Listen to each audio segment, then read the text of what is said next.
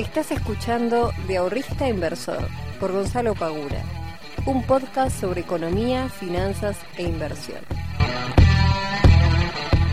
Muy buenas tardes, muy buenas noches y muy buenos días para todos y para todas. Bienvenidos y bienvenidas a un nuevo podcast de Invertir en Conocimiento. Mi nombre es Gonzalo Paura, soy el fundador de IEC y el responsable de traerte todas las semanas novedades, noticias sobre inversiones, sobre finanzas, sobre economía. Te doy la bienvenida si sos nuevo, si sos nueva por acá y aquellas personas que siempre vienen siguiendo el podcast, les agradezco de corazón porque gracias a ustedes este podcast cada vez crece más y más y más todas las semanas. Así que muchísimas gracias a todos ustedes. Gente, hoy vengo a hablar de fondos comunes de inversión. Un muchacho de Instagram me eh, pidió que hable un poco sobre los fondos comunes de inversión y hubo varias preguntas este lunes acerca de este, de este instrumento, así que hoy voy a estar hablando de eh, algunas cositas que hay que tener en cuenta eh, al momento de poder operar un fondo común de inversión y hay desarnar desasnar, no desarnar, cualquier cosa, desasnar algunas dudas este, que hay de los fondos comunes de inversión. Eh, ¿Qué iba a decir? Me, colgué con la, palabra maldicha. Ah, tema de, siempre, ¿no? Arrancamos por el lado de, del mercado. Bueno, como pueden ver, lo que es Bitcoin en este momento está cotizando a 61 mil dólares. Hizo un retroceso lógico después de los 67, esperable, totalmente esperable. Puede seguir cayendo, puede seguir cayendo un poquito más, pero por ahora la tendencia sigue siendo alcista. No hay indicadores que nos digan que hay una o que vaya a haber una reversión importante, a menos que salga un driver, qué sé yo. Mañana de vuelta sale China a decir que se prohíbe por decimoquinta vez la minería en el país y se cae Bitcoin de vuelta o sale alguna noticia en Estados Unidos y se cae Bitcoin de vuelta.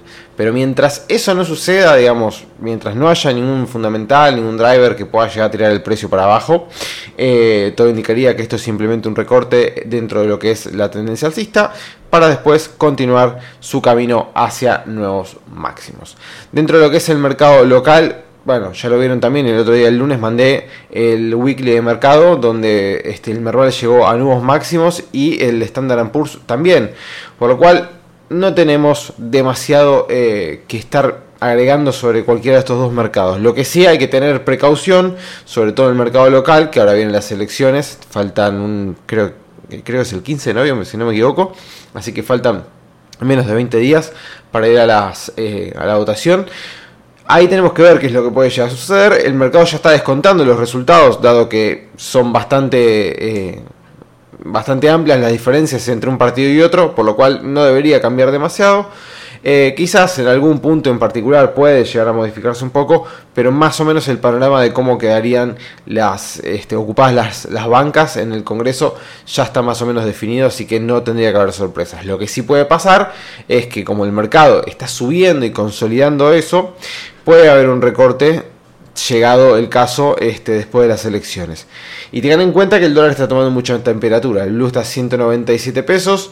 Siguen manteniendo planchado o más o menos planchado lo que es los dólares financieros de la mano de la L30. Desde, la, desde el Banco Central lo siguen tirando para abajo. Pero si ustedes se fijan, está subiendo el, el dólar libre. Ha marcado nuevos máximos. Así que Ojo con quedarse con los pesos porque muchos en TikTok, en, Instagram también me han dicho, bueno, pero sobre todo en TikTok. TikTok es increíble la cantidad de gente que, que te hatea al toque. Em, si se quieren divertir, entren y vean los comentarios que me dejan, pues la verdad que es, es fenomenal. Este, hay mucha gente que, me ha dicho, bueno, este año si eh, comprabas dólares al 1 de enero, este, al día de hoy tenías la misma cantidad de dólares o tenías la misma cantidad de pesos, eh, convenía mejor meterlo en plazo fijo y hacer tasa. Bueno, sí, está bien, es verdad, el plazo fijo subió más de lo que fue la depreciación del tipo de cambio. Em, pero eso sabemos que se puede revertir en un segundo, o sea, literalmente en un segundo eso se puede revertir automáticamente en una suba del dólar de, no sé, en 2-3 días que suba al 10% y chau, esa, esa tasa te la comió en 2 segundos. Por lo cual tengan cuidado, eh, yo particularmente no tengo ningún activo ahora en pesos, todo lo que tengo está dolarizado porque nada, no tengo ganas de tener dolores de cabeza, prefiero tener activos dolarizados, ya sea CEDAR, criptomonedas, obligaciones negociables o lo que fuere, antes que tener pesos y ver si puedo hacer una tasa mayor en pesos. Yo, es una decisión propia, cada uno toma sus riesgos. Chicos y chicas, vamos a pasar directamente al tema del día de hoy. Este, estoy grabando esto el jueves porque, bueno, nada, eh, no sé si sabrán, se los cuento, sale el 31 ahora el nuevo curso análisis técnico donde vamos a estar viendo las, las ondas de Elliot. Eh, que es un tema muy interesante para aquellos que quieran aprender a hacer análisis técnico eh, y quieran poder operar y tener una mayor certeza de en qué momento nos encontramos en el mercado, si en un momento alcista, si en un impulso, si en un retroceso. Es muy interesante eh, tener conocimiento sobre las ondas de Elliot, cómo funcionan, porque aparte es un tema bastante complejo eh, y va a estar saliendo el curso el 31, o sea, el domingo. El domingo va a estar saliendo el curso, así que nada, pasé el podcast para hoy jueves. Bueno chicos y chicas, vamos a hablar un poco sobre los fondos comunes de inversión. Muchas personas me han hablado y de alguna manera quizás quejándose o haciendo una terapia conmigo de que eh, varios fondos en los cuales habían estado invirtiendo, sobre todo los fondos en dólares, venían eh, cayendo en estos últimos en estos últimos meses, que no venían teniendo una renta positiva en estos últimos meses. ¿Por qué se daba esto? Bueno, primero que no sé decir con, con certeza por qué se les puede llegar a dar en cada caso, porque no sé qué fondos tienen, pero lo que sí puedo decir es que si ustedes invierten en fondos comunes que, vamos a suponer que es un fondo común en dólares, si ustedes se o sea, si ustedes miran el contenido que tiene ese fondo, se van a dar cuenta de que tiene un montón de activos, como por ejemplo puede ser, si es un fondo por ejemplo en dólares, la TAM va a tener bonos de Latinoamérica, de Chile, de Brasil, bueno. Todos esos bonos, por más de que sea renta fija, tiene fluctuación de precio. La fluctuación de precio de los instrumentos que tiene el fondo común de inversión dentro de él hace que o el fondo suba o el fondo baje. Si esos bonos, ya sean de Argentina, ya sean de otros países, bajaron de precio por X motivo, porque la tasa de interés de Estados Unidos subió más y hubo un flight to quality y se fueron para los fondos, para los bonos de Estados Unidos en vez de quedarse en los bonos latinoamericanos. Eh, si eso sucede, este, puede pasar que el fondo común de inversión caiga de precio. Que la cuota parte, mejor dicho, caiga de precio. Entonces, si hay una caída de precio, va a caer el fondo común de inversión. Cuando ustedes meten plata en un fondo común de inversión, cuando ustedes están adquiriendo un fondo común de inversión de renta fija, que sea de renta fija no quiere decir que funcione igual que un plazo fijo.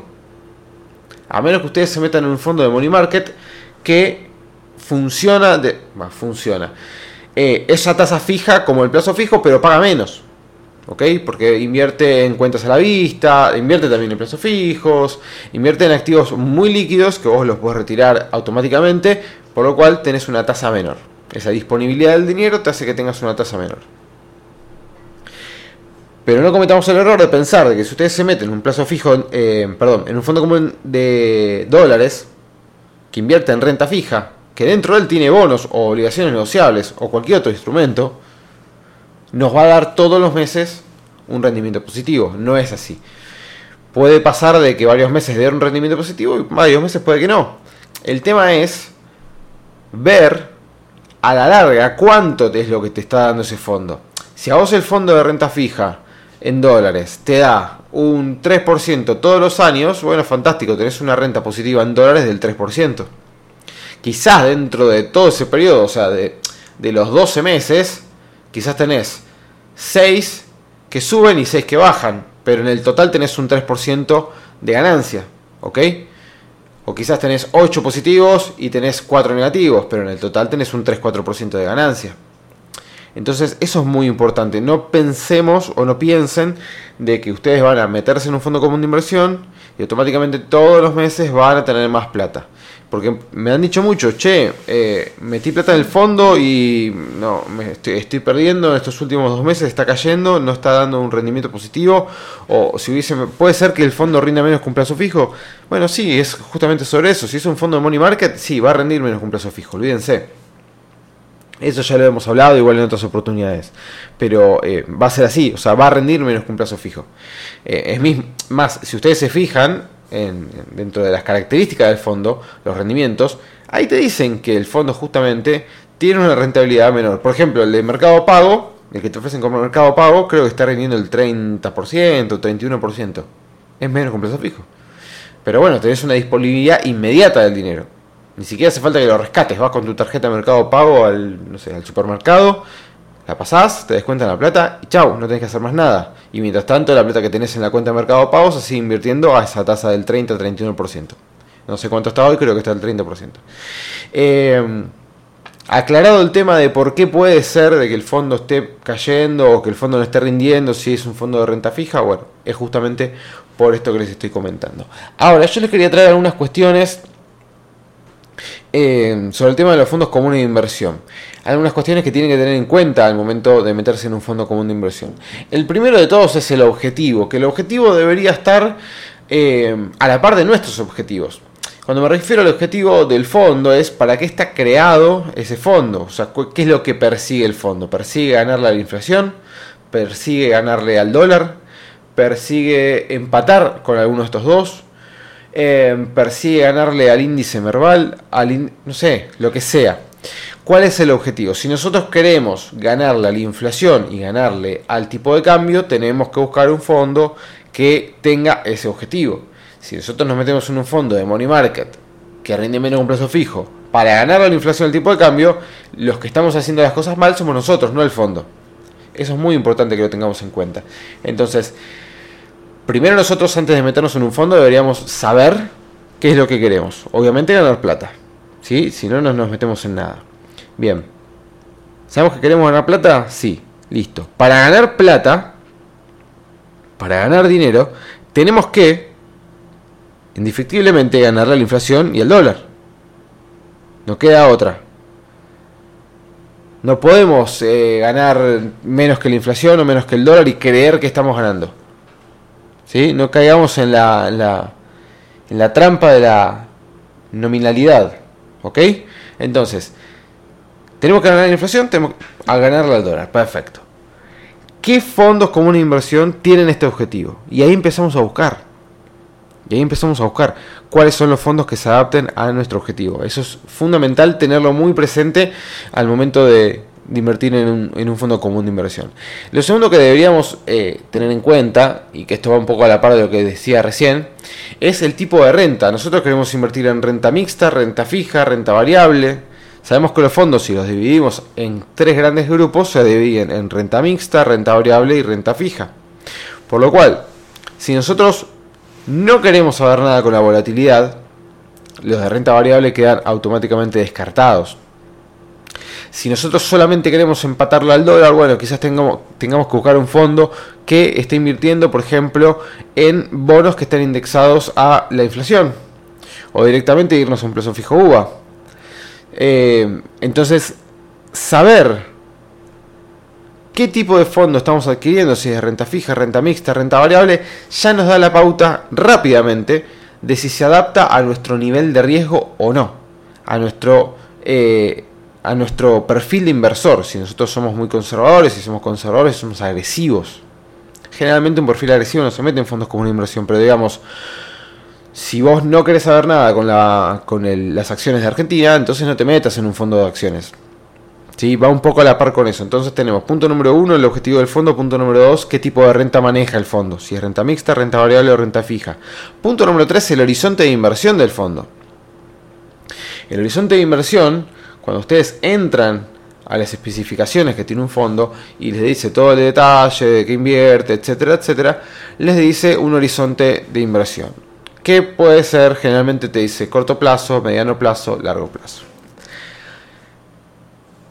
que el fondo siempre pongo la misma, la misma, el mismo ejemplo, pero bueno, eh, creo que es bastante, este, bastante ejemplificador, vale la redundancia.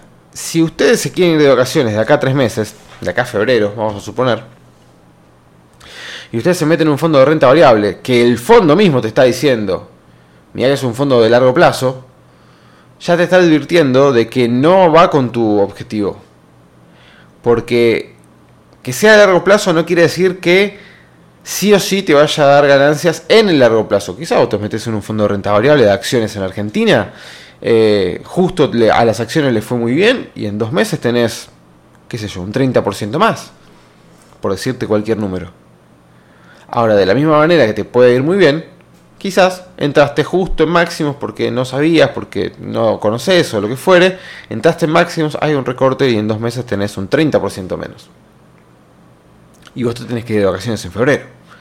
Y vos habías invertido dinero para poder ir de vacaciones en febrero con un billete de más. Bueno, y ahora tenés menos plata todavía. Entonces, ahí el problema de vuelta no es del fondo, es tuyo. Porque vos estás eligiendo mal.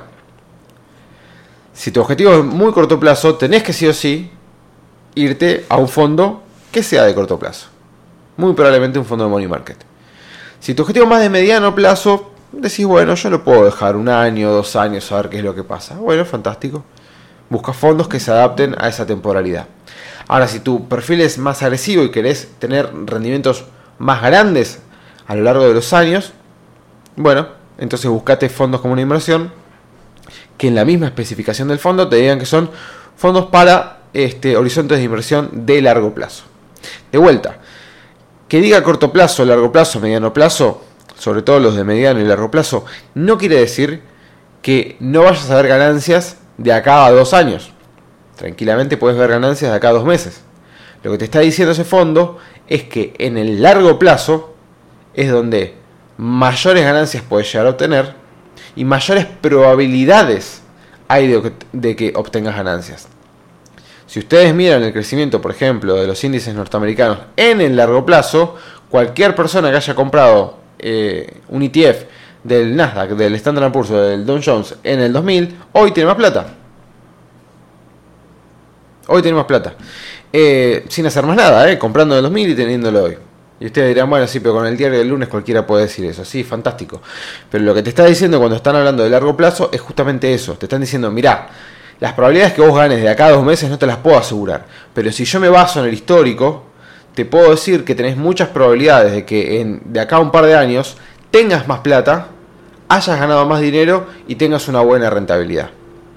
¿Ok? Este. Ese como punto número 3, entonces, el horizonte de inversión. Después, punto número 4, si queremos, el plazo de rescate. Esto quizás no es em, demasiado importante para la gran mayoría, pero para algunos es por lo menos importante tenerlo en cuenta.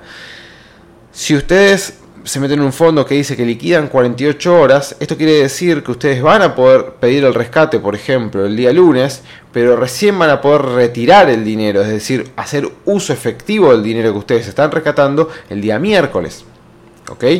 O sea, ustedes rescatan el lunes, el rescate se efectúa al precio cuando ustedes lo hacen, es decir, del día lunes de la cuota aparte, pero recién el miércoles van a tener en su banco, en su broker, ese dinero para poder ser retirado y tenerlo en la mano, en efectivo o lo que fuere.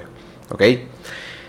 Entonces, si ustedes necesitan, por ejemplo, crear eh, un fondo común de inversión para gastos inmediatos, que es un fondo de emergencia, bueno, fíjense de que el fondo no sea de más de 48 horas o en todo caso en contado inmediato. Bien, es decir, que si ustedes lo hacen en contado inmediato, sacan la plata el mismo día. Rescatan y automáticamente tienen la plata ya disponible para poder ser usada. Hay algunos que rescatan en 72 horas, son los menos. Sinceramente, la gran mayoría rescata en 48 horas, eh, que es lo más común que podemos llegar a tener en el, en el mercado. Y después, como punto número 5, que es algo que muy pocas personas hacen lamentablemente es investigar en qué invierte ese fondo. Y cuando digo investigar no es que agarren activo por activo y se pongan ustedes a hacer el análisis de cómo le está yendo, no, pero sepan lo que hay adentro del fondo. Porque muchas personas veo que se quedan en el resumen que dice, este fondo invertirá en tal y tal cosa. Y nada más tienen todo el desglose de, lo que, de los activos que tiene el fondo dentro de él. Ustedes lo pueden buscar eso. Pueden ir, por ejemplo, a la Cámara de Fondos de Argentina y lo pueden buscar. O pueden ir directamente a, la misma sociedad gerente, que es la que hace el fondo, y fijarse, que seguramente la información esté más actualizada, fijarse en qué invierte ese fondo.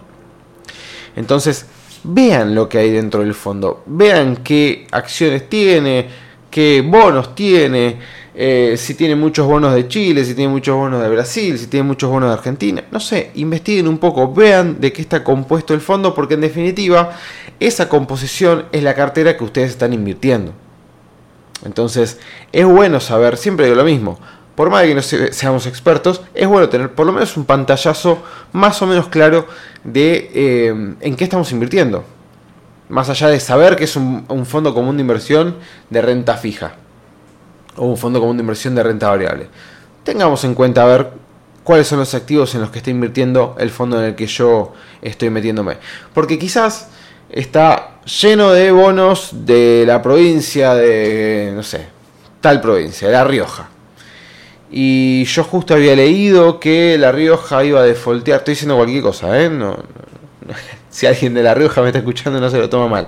Tiré una provincia por tirar, no tengo ni idea cómo, cómo es la situación de los bonos de La Rioja. Pero supongamos que eh, había salido una nota que había pocas probabilidades de que los bonos de La Rioja se paguen, etc.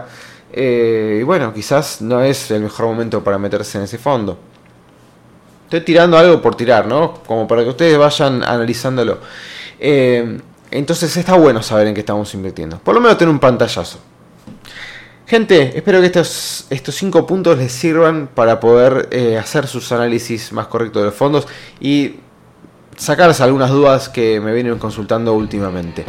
Como siempre es un placer estar con ustedes, les mando un muy fuerte abrazo y nos vemos la próxima. Chao.